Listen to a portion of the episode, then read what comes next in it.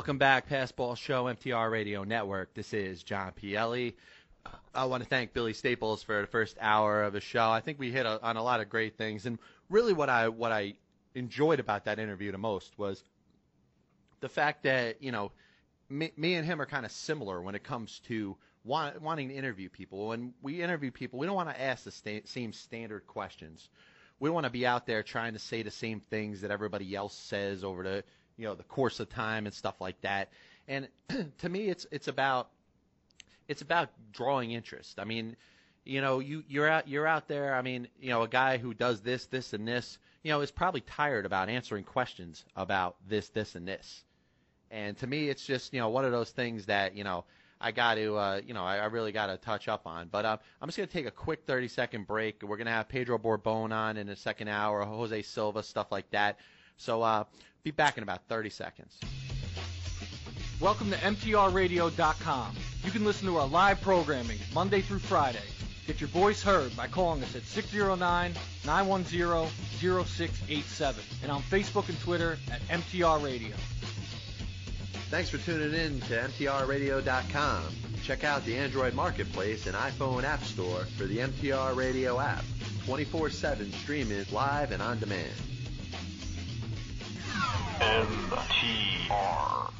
All right, Passball Show, MTR Radio Network. This is John Pielli, hour two of the radio program. Thanks a lot for taking a couple minutes to tune in today. Let you, I'm going to kind of take a couple minutes before uh, Pedro ends up joining us, probably about 6:15. Um, really, uh, one thing I wanted to get into with Billy, unfortunately, and I didn't really get to, but we want to promote his book a little bit. Billy Ball is about the 2009 Philadelphia Phillies team, really from A to Z, from the beginning, the off season and spring training to everything that ended up coming out, you know, with the season and how it played out. The Phillies coming off of the World Series championship and the confidence they had, and you know, really the way everything ended up playing out. You know, the Phillies were the favorites going into that season, particularly after getting back into playoffs and making it back to the World Series. And he really gives you an in-depth, you know, perspective. It's really not talking about just the Phillies and, you know, what they did and stuff like that. It's, you know, interactions with different players and stuff like that. So if you get a chance, check out his book, Billy Ball, about the 2009 Philadelphia Phillies. Um, the Mets coming off of a very good series against the Tampa Bay Rays. They ended up sweeping the Rays, kind of making their, you know, what was a terrible road trip into something special. Now you come off a series where, unfortunately, the Yankees really came clicking on all cylinders. They're playing very good baseball right now, and you kind of caught the Yankees at the wrong time. And after losing two or three to the Nationals, they get swept, one in five on a nine-game road trip definitely did not look good. They took their way into Tampa and they ended up really showing up. And I think they really answered the call of their manager, which they've done all season. And I think that's why you got to be excited about this team, why you got to enjoy what you see on the field on you know a day in and day out basis is the fact that they really they this is a team that tries hard. I mean, you even look through the couple games against the Yankees where things didn't really go too well. You know, the the Saturday game and the Sunday game, there there were games they could have won. And yeah, the fans going to be upset. They're not going to be happy. They're a little upset about John, you know with Jon Rauch giving up the home run to Russell Martin, which was his second of the game. But the reason they're mad is because they were in it. They were, they had every chance to win that game, and I understand the stakes get a little higher for some fans, and I, I don't get. It. I honestly don't. I think a game against the Yankees is the same as a game against the Miami Marlins or the Milwaukee Brewers or the San Diego Padres. To me, it's all the same. It's one out of 162. The bottom line is to win as many of them as you can. Every team's going to win 60. Every team's going to lose 60. It's what happens in the other 40 games. Whether you're going to be incredibly over 500 in the other 40 or incredibly under or play 500, which a lot of teams do. But the bottom line is it's not about any particular opponent. And I think Met fans are really guilty of this a little more than Yankee fans, is they make the Met Yankee games out to really be something that they're not. It's not a rematch of the 2000 World Series. It's a game out of 162. And looking back at it, it's six games in the season. Hopefully, in my opinion, it gets switched to either four or two next year, which hopefully is going to happen. but it's a series of games over the course of a full season. And you can't really get too bent out of shape over it.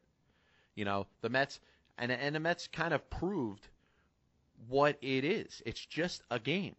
You know, three games against the Yankees, yes, the Mets lost all three, but it's not the end of the world. And Met fans, some Met fans, I'm not going to speak for all of them, but some Met fans really think thought it was the end of the world this weekend. How you know Johan Santana th- coming off of a no hitter, he ends up getting beat up. He obviously didn't have good command of his pitches. Not just the Yankees beat him, but any team would have beat him the way he was not locating his pitches. When you throw a fastball down the middle, Robinson Cano or Brian Bixler is going to hit the ball out of the yard on you. It doesn't matter who it is when you don't have your stuff and you have to rely on fastballs right down the middle of the plate. You know, they followed it up with a couple close games that could have gone either way, but the Met fan that was thinking it was all over, that was saying, oh, that's it. We can't beat the Yankees. It's time to give up. Was proven to be the fool that they are. And that's that's what you are. You're a fool. If you think that any three game series over the course of 162 is going to tell whether a team can compete or not. And this is a team that competed in this series and showed really the makeup of its manager by coming to Tampa to for the final three games of this road trip and showing up. They definitely showed up. They beat they beat the Rays 11 to 2, you know, 3 days ago. They won yesterday's game 9 to 1 behind R.A. Dickey who may or may not have thrown a no hitter, and that's something I'll segue into in a minute. And of course, they win this game nine to six. They beat a first place type of team, who obviously isn't in first place anymore since the Yankees keep winning, but they beat a high caliber team, a very good team, three games on the road. And as they sit at six games over 500 right now, they proved they could compete with teams in this league. And where they stand in the standings, whether they could pass the Braves or not and move into second place as they're trailing the Washington Nationals, who are on fire right now. This is a team that can compete. And if you're a Met fan and you don't feel that right now, then you're missing something. You really are. Now, going back to Dickey yesterday, who was obviously masterful in his complete game victory, here's something that I don't want to hear. I don't want to hear about the Mets' appeal of the scoring on the base hit by B.J. Upton in the first inning. It was a ball that you know, it was up to the official scores to make a call on whether it's the first inning, whether it's the ninth inning. The call's got to stand. If you're not going to overturn the game that Armando Galarraga pitched, where the umpire clearly, Jim Joyce clearly missed the call and cost the guy a perfect game, I'm not accepting a reversal by Major League Baseball that's going to give our. I'm sorry. I don't want to hear about it anymore. I hope that Joe Torre and Major League Baseball understands that this is a judgment game. This has been a judgment game for 150 years. That it's not about going to the you know replay of something. It's not going to back back to a play and saying should we change the scoring of it? Should we change the call to out to safe? It was what it was. It was an infield hit by B.J. Upton. Could it have been scored an error? Sure. And if it was scored an error, then R.A. Dickey would have had to go through the grueling seventh, eighth, and ninth inning of a game where he has to be feeling a no hitter. And he didn't have to do that. So, what's to say that he would have gone through the remaining eight innings and not given up a hit if he knows he hadn't given up a hit yet? So, this would be a cheap thing. Listen, I don't want it as a fan. If R.A. Dickey's going to pitch a no hitter, he's going to go out, have to go out there and do what Matt Cain did last night throw a perfect game you know, throw a game where there's no hits, no runs, no doubt about it. I don't want anything that's going to be changed. I mean, you have to hear enough crap, and and I know it's mostly because of haters, but uh, do I have to hear enough crap about the line drive that could or could not have been called fair by Adrian Gonzalez in a in a Santana no hitter? Do I want, do I have to hear about how it's an asterisk? No, because it happened. It was a no hit, no run game by the way the game was scored. And to me, that's that's nothing. To me, that is what it is. It's a no hitter. There's nothing that anybody can do to take that away from Johan Santana and the New York Mets, the fact that they finally have a no hitter. So it doesn't work in reverse. It can't work in reverse. A guy that throws a no hitter has to feel the grueling effects of going through, whether it's seven, eight, nine innings of not giving up a hit, and whether you admit it or not, whether you want to acknowledge it or not. It's a matter of the feeling between yourself, the feeling of knowing what's going on. Our, what R.A. Dickey last night did is he pitched innings two through nine, knowing he gave up one hit. And to switch it to a no hitter would be an injustice to baseball. And I'm saying this as a Met fan. I'm saying this as a as a fan that could not see enough no hitters thrown by the New York Mets. I would love to see 20 more. I would love to see another one this year. But I do not want to see Major League Baseball change the scoring of a base hit to an error to give R.A. Dickey a no hitter because it's anticlimactic. It's not it's not a big deal. It's not living the moment that the Met players and the organization and the fans all felt when Johan Santana entered the ninth inning giving up zero hits. That did not happen in the R.A. Dickey game yesterday, and it was a fabulously pitched game. He looked as good as possible. The Rays hitters seemed, for the exception of one at bat by Matt Joyce, where he got a couple good s- swings at it, he he had it. He was that good. Yes, he could have thrown a no hitter, but he didn't. And I think the quicker we all forget about whether that should have been a no hitter or not, I think the better off we'll be.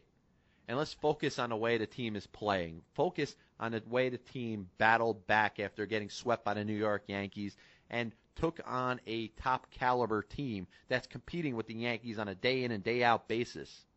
The Tampa Bay Rays, who are not bad at all. And the guy that ended up pitching the best in the series was not David Price. It was not Jeremy Hellickson. It was Alex Cobb, who didn't pitch too badly going into the sixth inning of the first game. They beat up David Price. They beat up Jeremy Hellickson. And they showed they could compete with anybody. And there's no reason to, to take that away for what this team has done.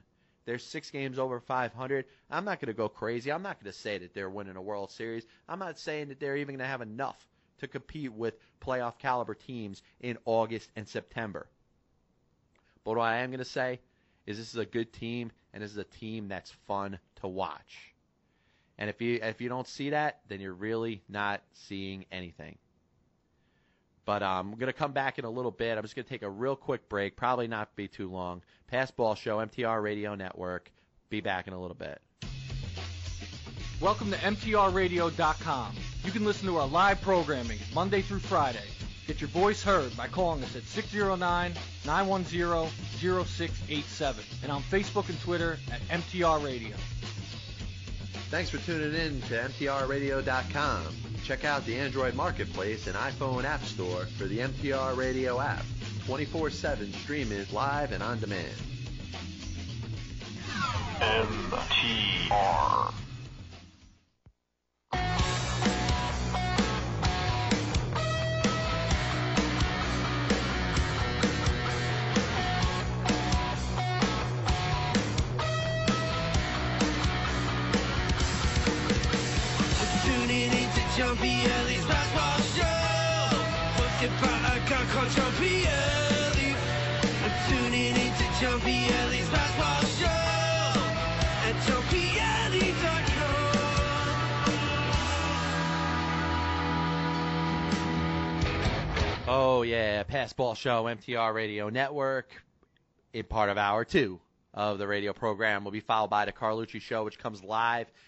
at 7:05 from nine till until nine o'clock tonight. Uh, this past weekend, I got the opportunity not to check out the Subway Series between the Mets and the Yankees, but I actually went over to Trenton and caught some Double A action. I saw the Trenton Thunder, who represent the New York Yankees, against the Binghamton Mets. And a couple things really struck out to me. The Mets minor league pitching is really not that bad, particularly the starters. I actually saw a pitcher that pitched in the first game of the series by the name of Gonzalez Germen or Germain or however you pronounce it.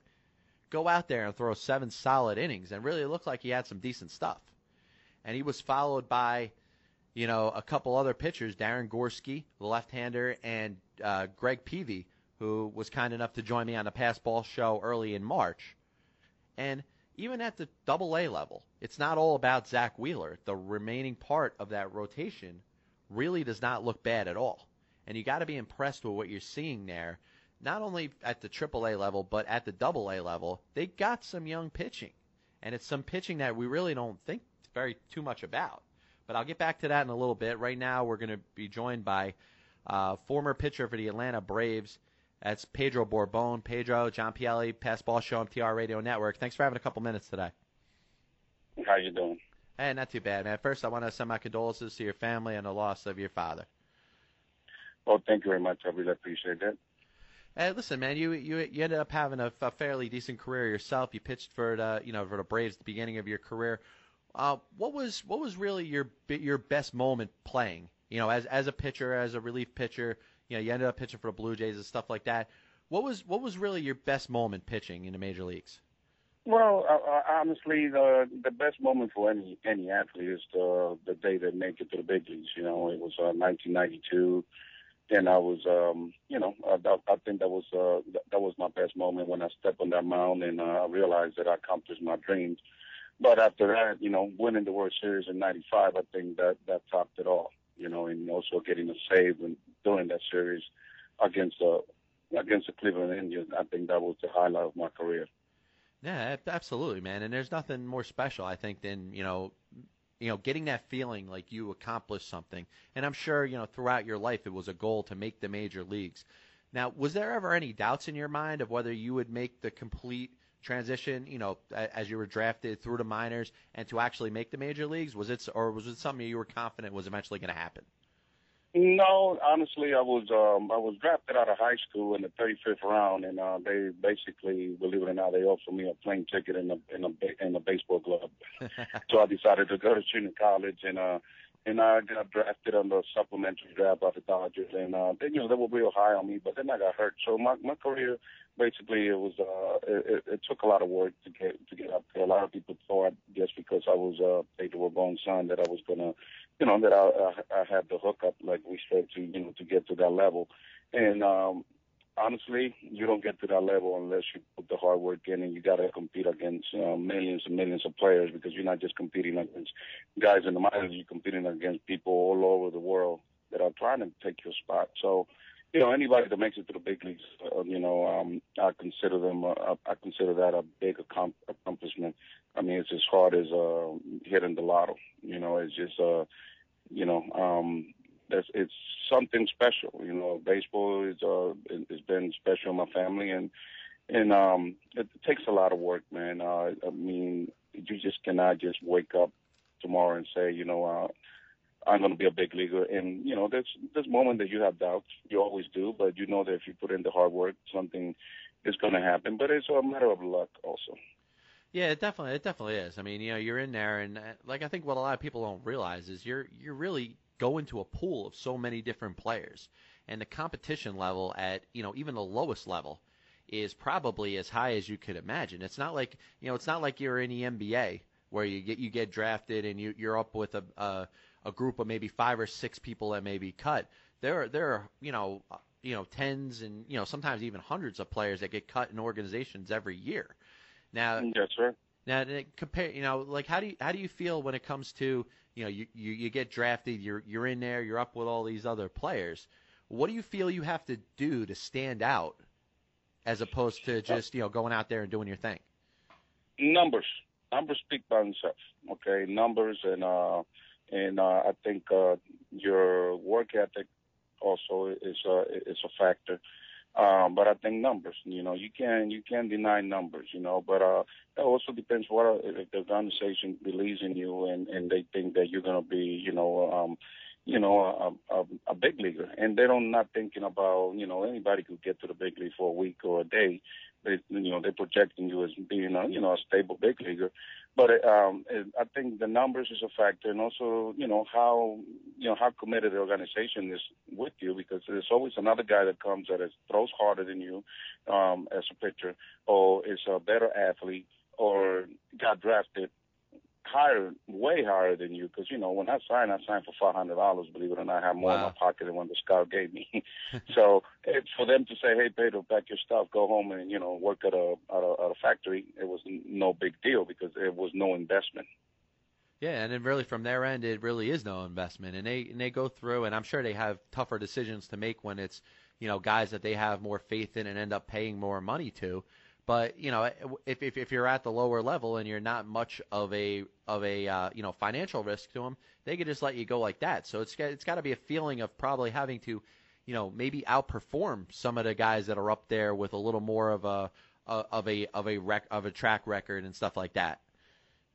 Yeah, um, and it depends on your position. You know, I was fortunate that uh, you know, I'm, I'm uh, I, I, I was a left-handed pitcher, and I was, you know, I was pretty effective against lefties, and uh, you know, I think the name maybe attracted some, you know, some, you know, people will look at the name and go, okay, you know, he has the, he has the, the genetics, and um, but at the end of the line, you know, my dad wasn't out there pitching for me. He wasn't out there running for me. He wasn't out there going through all the struggles. So, you know, uh, I mean, Clemente has kid, had kids. I mean, I know a lot of big leaguers that had kids, and they never never played the game, and they never really had the desire. My son didn't have the desire. He's uh, he's in the Navy right now, serving the country, and um, you know, it's just one of those things that either you committed 100% or, or there's not a way there's no way that you you you will be able to even get to the AAA level if you don't commit 100% and you lose your family you lose uh you know you basically uh in a bubble you know uh you live life is a you know it's it's kind of different you you know you don't have a a steady home and you're traveling and living from apartment to apartment now, as you're as you're making a track through the minor leagues, was there was there any time that you you actually maybe didn't think that this was going to work out, or were you fully understanding that someday you were going to make the majors? Well, I was confident that I had the uh, the talent to to make it up there, but I also knew that it was just a matter of a, a couple of bad outings or or a bad year before I was uh, let go. So every game, every inning that I pitched, it was, uh, it, believe it or not, it was under stress. Uh, you know, it was mentally stressful until I got, you know, I got to the higher level and I realized, okay, you know what? I am good enough. And no, and even if they let me go, somebody else is going to pick me up. But as you come into the lower levels, I mean, honestly, um, there's not too many people watching, you know. But when you get to double A, triple A, now you, you know, and, and if you're on the 40 man roster, or, or you become a, a prospect which I was always a suspect, which is a big difference, you know. Um, we suspect. That's what I was. Maybe he'll make it, maybe he won't. A prospect, somebody that the organization believe in, and no matter what he does, he could he could go into a slump for a whole year, and they still say, "Oh no, but he's going to make it." And sometimes it, it it turns out that way. But I tell you what, I think 70% of the time when a guy is a suspect, um, he's not going to make it to the even to the higher levels of the minor leagues. Yeah, and I think it also has to do with you know teams, and, and you, you kind of touched on it a little bit. You know, organizations that may have a little more faith in one person than another. Like, did you ever did you ever have an outing where, let's say, you got roughed up in the minors, and maybe you went you went home or you went back to the hotel that day, and be like, hey, that might this might be it. Well, I wasn't. I never had those streaks when I was in the lower level. I basically kind of dominated the lower level. But when I when I went up to you know to Double A, I wasn't on the roster, and uh, I remember a couple of times I had you know a kind of rough week, and uh, um, I would come home and basically I hate to say it, destroy the whole apartment. So yeah, it was a, it was frustrating because you feel like you put out all that time and work, and just because uh, you're having a bad week, in the back of your mind is like, mm, you know, might be the the year that I'm gonna let the, let let go. But once you realize that you are good enough and you see the competition that you're facing and you see the guys in the big league are not they're not much better than you, um, it's all a matter of confidence. I was always a confident um, person about when I got stepped on the mound, but once I got out of the mound, I just became a regular person without, so you know, when was my day to either go to the big leagues or, my, or the day that they were going to tell me, hey, go home. Now, looking back at your career, was it everything that you had hoped for as a major league pitcher? Did you feel like you accomplished all your goals? I accomplished my goals of, uh, of, of you know, of, of playing in the big league close to nine years. You know, uh, um, being in, on a team without having to try for a team, being you know, being stable. You know, um, financially and also stable on a big league team. But no, if I could, if I could go back, I would have done a lot of things different. I would have I would have took care. I, I would have took better care of uh, of my body, especially at the end of my career. And I believe that if I would have done what I was doing when I was, um, I w- you know, when I wasn't established, I would have. I would not be on the phone with you right now. I'll be I'll be with on Jamie Moyer still pitching because my arm is still it still it still works. So you know I run a baseball academy out here in Houston and I throw every day. As a matter of fact, I'm I just driving back from the academy so my arm works like uh, like new. It just doesn't have, you know. I mean, I'm, I'm not in, in in the shape that I that I was, and there's no way that a 45 year old is going to step out there and go, "Hey, I want to come back." Once you're out of it, you're out of it. Yeah, no, absolutely, man. And uh, now going back to, you know, obviously you came around and uh, you joined the majors in 1992. As you're kind of developing as a major league pitcher, you get hit with, uh, you know, the strike of, you know, 1994 and 1995 how how did that impact you? Was it was it a situation where you felt like there was more competition with the thoughts of potentially being replacement players, or was it some, something that was an easy process once they were get back they, they got back into playing? You know, you just kind of resumed business as usual.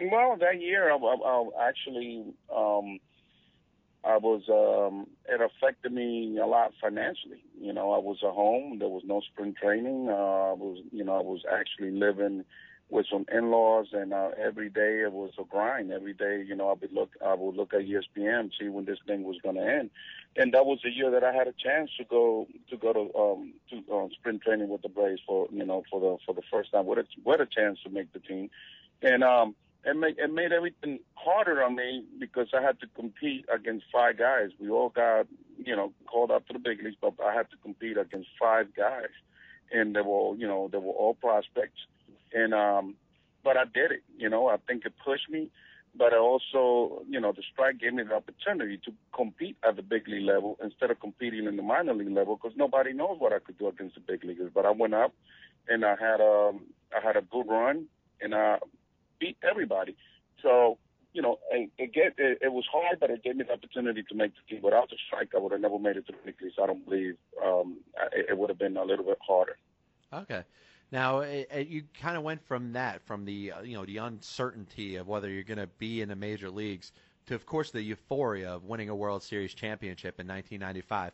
Tell tell us a little bit about you know that season, how it planned out, and you know really what it felt like to pitch in a postseason and eventually being on a team that won it all.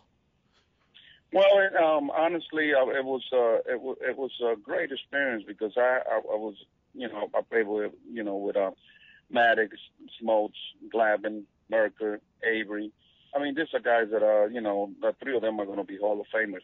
So playing for the Braves, it was kind of hard, especially as a reliever, because, I mean, you will go, they will go and tell Maddux, okay, Maddux, you know, Tony Gwynn is coming up. We're going to bring Pedro.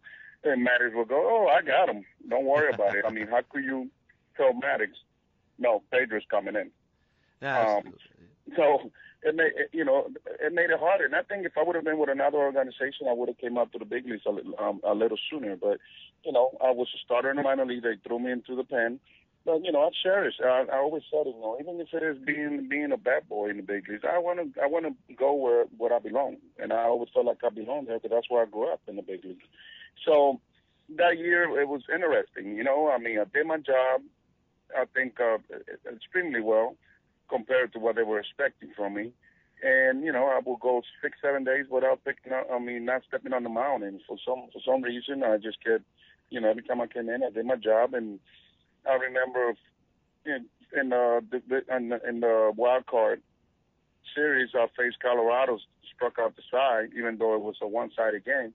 And I didn't pitch through the whole Cincinnati series. By the time I got to pitch in the World Series, I had 21 days without stepping on the mound and I was angry.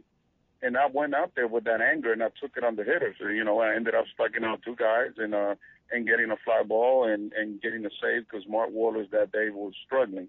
So that was really, really that the the major highlight of my career when I was able to look at Bobby Cox and, and tell them and tell him basically, you should have gave me the ball a long time ago. We would not be in this mess.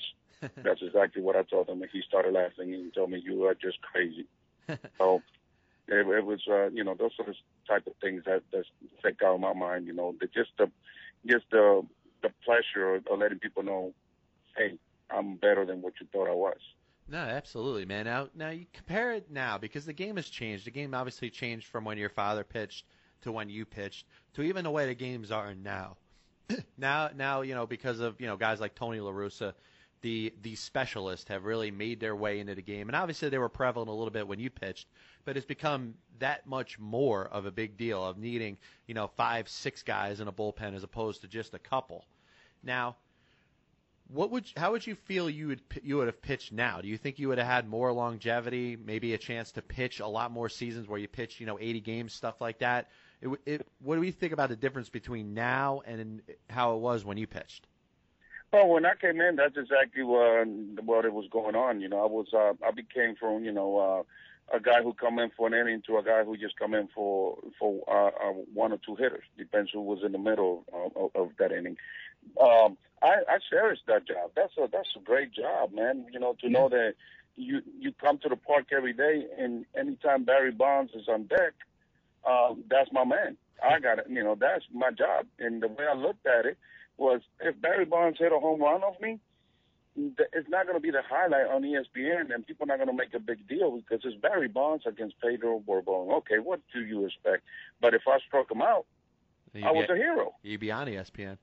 So I didn't have nothing to lose because if he had a home run off me, it was like that's Barry Bonds. He had 700. Okay, one more.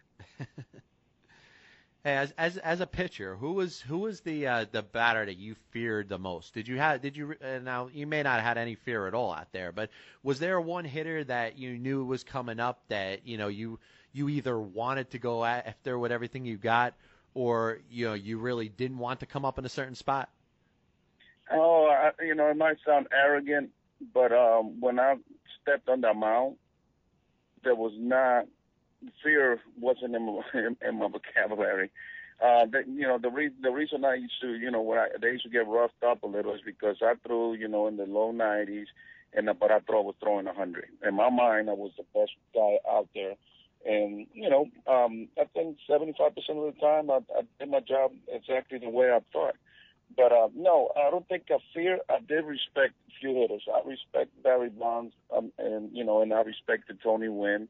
Obviously, the top guys in the game. You know, I respected Jim Thome.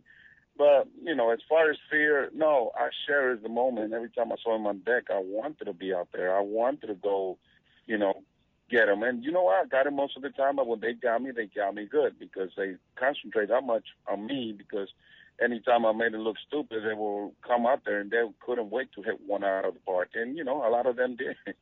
No, absolutely, man. And now you're talking like you know you had confidence, which you need to make it really in any any any business, let alone Major League Baseball.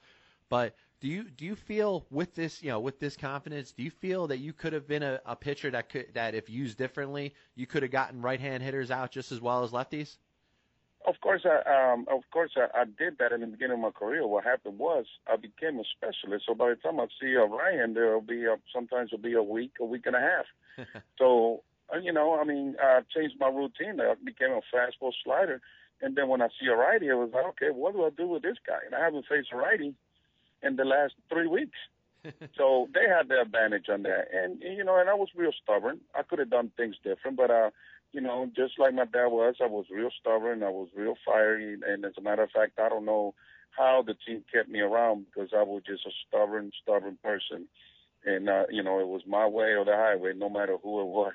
But they put up with me because they knew I meant well. And, you know, when they gave me the ball, I did my job. That's all they care. Until the end that I stopped doing my job, then it wasn't funny anymore. It was like, okay, you you got an attitude, you got to go. Yeah, now it's Tom Pielli, Pass Ball Show. I'm here with Pedro Borbon to when you were a kid, you know, watching, you know, did did you did you get a do you have enough recollection where you got to see, you know, your father pitch at a young age and really get to absorb, you know, what it was like being a son of a major leaguer? Of course, of course. You know, growing up around, you know, Joe Morgan, Pete Rose, Johnny Bench, Dave Concepcion, Ken Griffey, I could name them all. Um, you know, that's all we saw. You know, that, uh, baseball was every day. And, you know, I never took it serious because uh, uh, you know I always thought you know I would never make it what my dad is. Seriously, I didn't start playing organized ball until I was 15 in high school in New York. I went to DeWitt Clinton High School. That's when I decided. That's when I decided to become, you know, to that uh, to become a, a take baseball serious.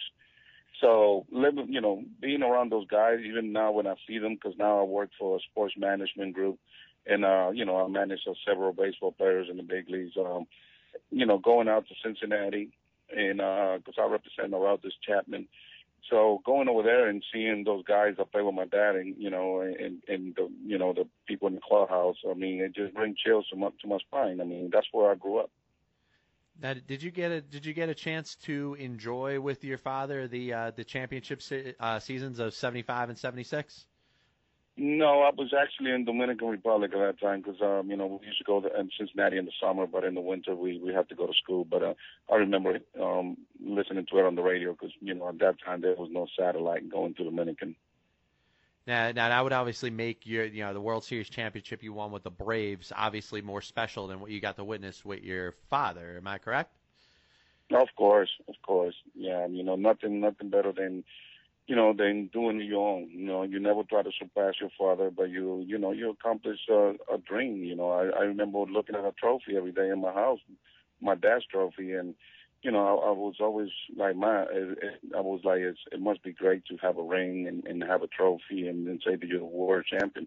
So when that happened, I mean, those, those was those were the happiest day of my life. You know, when we won the championship, you know, I was never really that well known. I mean, I wasn't the guy who was, you know, people, because I, if you blink, I was out of there. You know, I would come face one lefty and that, you out. You know, but that day I decided, you know what, let me go to the shopping mall and see if people recognize me. And I got mobbed, and I was like, wow, this is how it feel like to be a to be a superstar.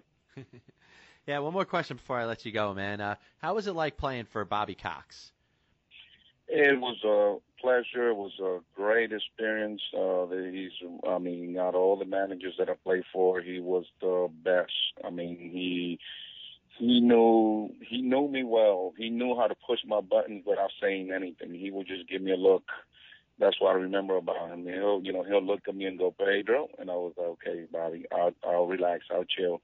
And um, he just knew. He just knows his player. He knew his player. He knew how to push him without yelling, without you know, without you know discipline like little kids. He just basically gave you the look, and you were like, okay, you know what, I need to get myself straight.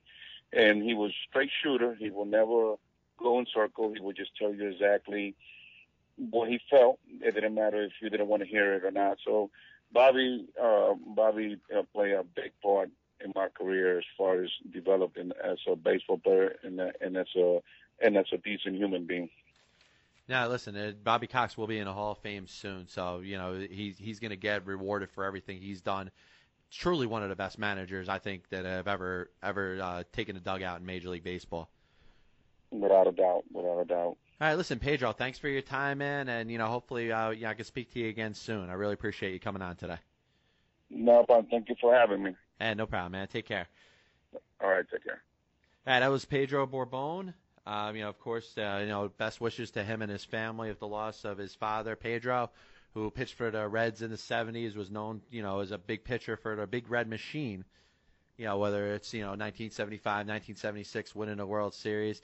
And, you know, a great thing, you know, being a second generation player. You know, it's got to be, you know, kind of a tough thing because you got to imagine where you, you know, are you going to live up to the expectations of your father? And of course, I had Derrek May on, you know, a couple of weeks ago. That you know, his father was Dave May. He played before him. You know, there there is a lot of expectations because you're known. Your name is known. It may not be known to the fans, but it's known to organizations that you're the son, you're the you know the the prodigy of a former baseball player. So they kind of expect to you, you know, whether the player was accomplished or not, to fit in their footsteps.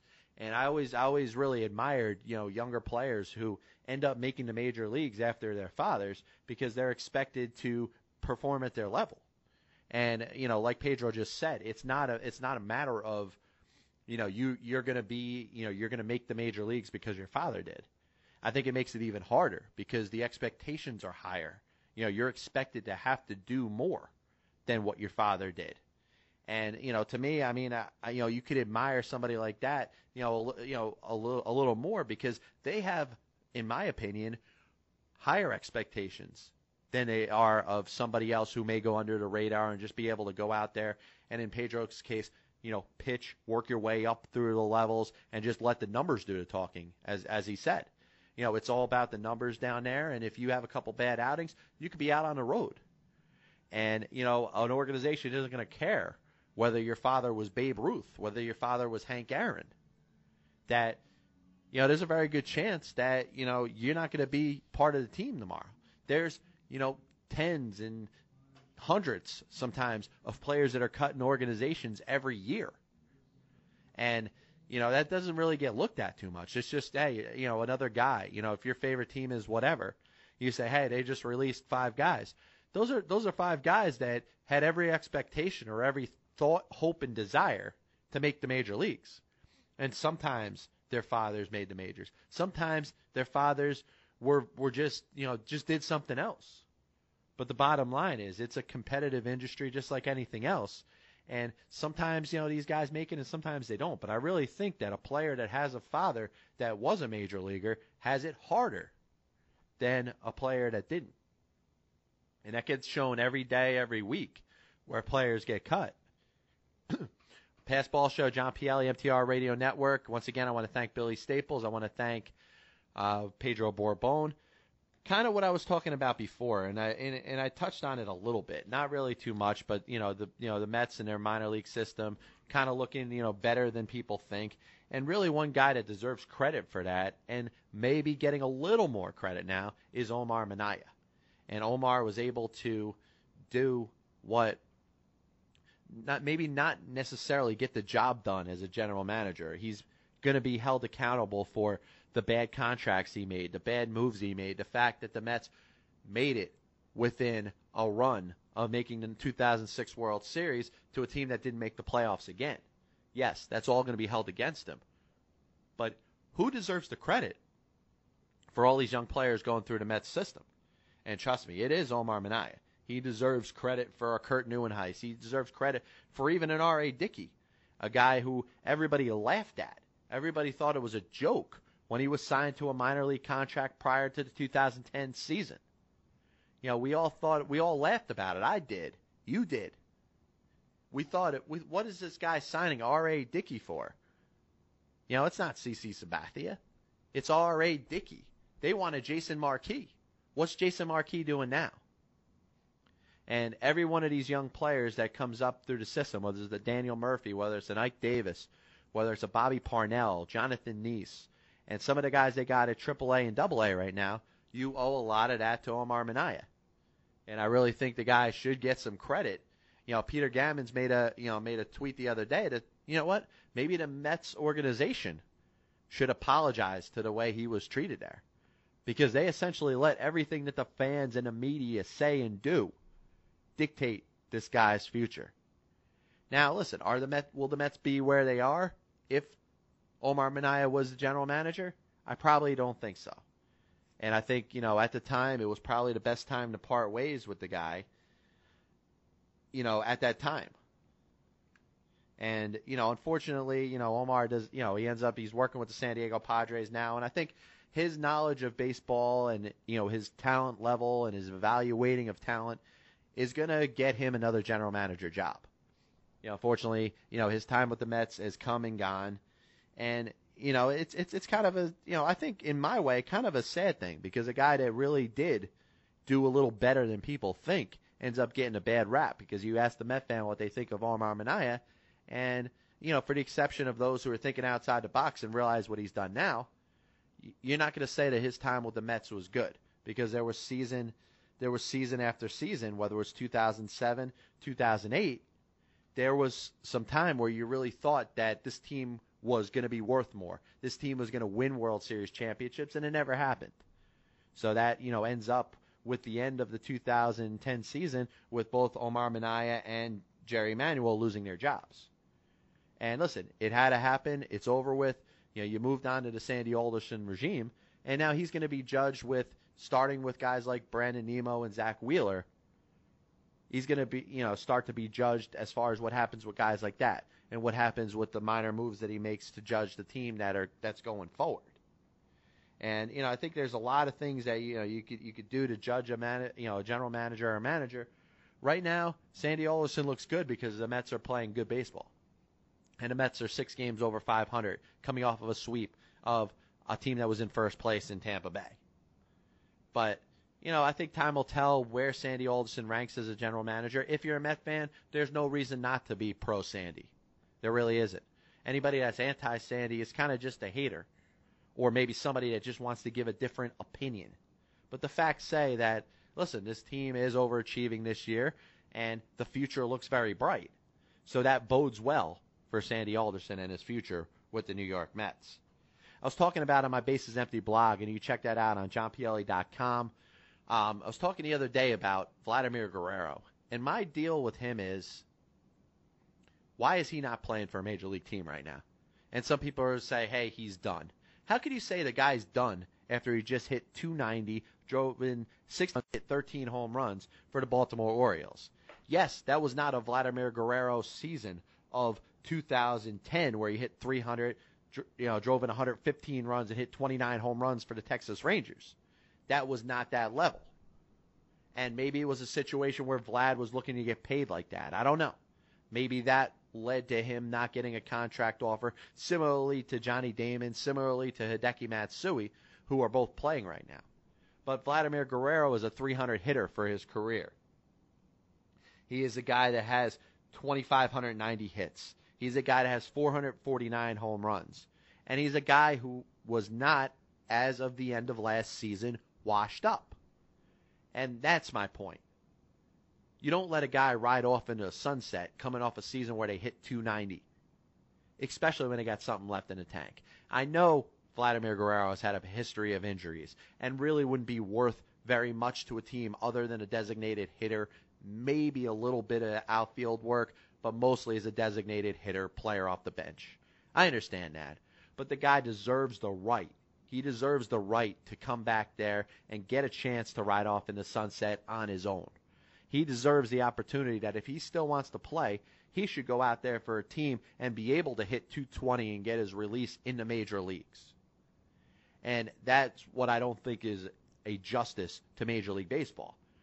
Because I find it really odd. I found it really hard to believe that Vladimir Guerrero and Johnny Damon and Hideki Matsui were not worth being brought to spring training by a team. And I'm not just talking about the 14 teams in the American League. I'm talking about all of Major League Baseball. I'm talking about how how can you have 30 teams and not one of them have a valid contract offer to one of these guys? None of these guys were proven to be done after the season. Am I going to throw the collusion word out there? I might. And I don't know what it is. Did did the owners get together and all collectively say we're not going to pay a designated hitter that amount of money? Or for us, a designated hitter is going to be an extra player that we have that's already on our roster? Are we not going to designate a certain contract or a, a term of a contract to a player that's just going to play the designated hitter role? To me, I have a hard time with that. And I really think there may and I don't know. Is it a collusion situation? Listen I'm, maybe I'm maybe I'm throwing a conspiracy theory out there which is not going to rub some people the right way.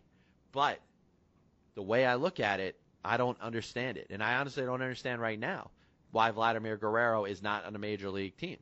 Now he deserves the right. And like I just said he deserves the right to hit 220 230 and be released but he deserves that right to at least do that and he he has excelled when he's been healthy throughout his entire career. Throughout his entire career, he has excelled. Whether it's the Montreal Expo days where he hit 40 home runs, whether it was that contract that he signed with the, the at the time Anaheim Angels and then the Los Angeles Angels of Anaheim. And when he was healthy, he was productive. And you could even say that last year with the Baltimore Orioles. Maybe the Baltimore Orioles were a little disappointed. Maybe Peter Angelos was upset that he didn't get his dollar value from Vladimir Guerrero. And that all may be true. But here's a guy who deserves the right to call when it's time to go. And he should not be finished playing baseball coming off of a 290 season where he drove in 63 runs. How many Mets drove in 63 runs last year? Check your stat sheet and figure it out. But Vladimir Guerrero, right now, unless he has some kind of injury that nobody's talking about, deserves the right to help somebody out. There's teams like the New York Yankees that may need a little depth. There's a team like the Boston Red Sox who out you know obviously they have David Ortiz but have no depth in the outfield. There's the Detroit Tigers that could use an everyday DH. Why aren't these teams inquiring on Vladimir Guerrero? And the Toronto Blue Jays who are, have every right to think they can compete in the American League East. Why can't they use him right now in the lineup? They don't have an everyday designated hitter. They rotate their designated hitter just like the Yankees do. Whether it's Arencibia, whether it's Encarnacion, whether you know you you put uh, Joey Bats in there for a little bit. They have a you know a, a rotating DH. But don't you think Vladimir Guerrero would make them better? Would wouldn't you think that he would give them more depth than they have right now? And the answer is yes.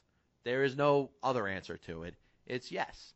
And I expect that this guy will sign with a team on a major league contract now that he's put up some numbers. Now, granted, you know, he he went 9 for 20, hit 450 for, you know, single A Dunedin and then struggled a little bit going 6 for 26 with two RBIs for AAA Las Vegas. Now, 214 for 26 at bats to me is not enough to say he's not a major leaguer. I think he deserved maybe deserved more time. Maybe it was Vlad's decision saying, "Listen, I could opt out right now, and if I'm not in the major leagues, I, I want my release." And maybe that's what happened. But if that's what happened, there should be another team knocking at the door. And I really don't think that there's any reason. I don't think that there's any reason at all why Vladimir Guerrero should not be playing for a team right now. But the bottom line is this: this guy, you know, is not going to go out on a 290 season. I think it's crazy. I think it's silly. I don't think it's right. And if there's any justice in baseball, Vladimir Guerrero will have a solid second half for an American League team and lead them to the postseason. Another thing I was hitting up, and I pretty much got about 30 seconds. The best pitcher on the market right now is not Matt Garza.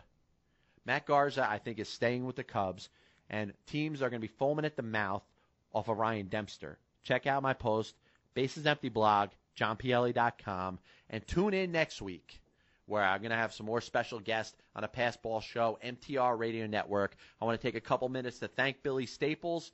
I want to thank Pedro Borbon for their time today, and we'll catch you next week. Passball Show, MTR Radio Network. Tune in to johnpielli.com.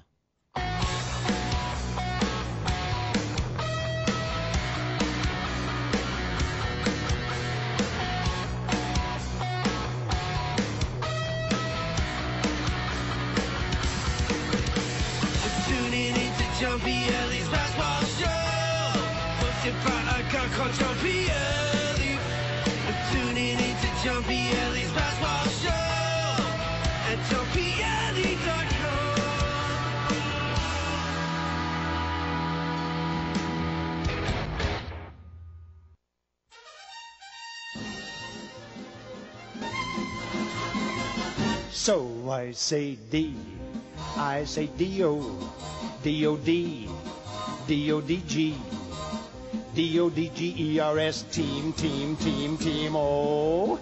I say O-M, O-M-A, O-M-A-L, O-M-A-L-L-E-Y, oh really? No O'Malley. Sandy Koufax, oh my Drysdale Maury, Wills, I love you so, and we defy defy the J-I, J-I-N, J-I-N-T, J-I-N-T-S, Giants! Level! Orlando Cepeda is at bat with the bases jammed. Orlando Cepeda with a wham, bam, he hit a grand slam in the very first inning, but it's only the beginning. In the third, like a bird, we get two on and away. Then Fairly hits into a double play. Here comes Big Frank Howard, yes sirree. Boy, what a swing! Strike three. Odem B, Odem B-U, B-U-M, B-U-M-S, Them bums, them bums, them dry bums. Oh, they may be bums, but they're my bums. Top of the fifth. Say, hey, Willie Mays hits a three bagger down the right field line. But he's out trying to stretch it to a homer as Roseboro tags him on the bottom of the spine.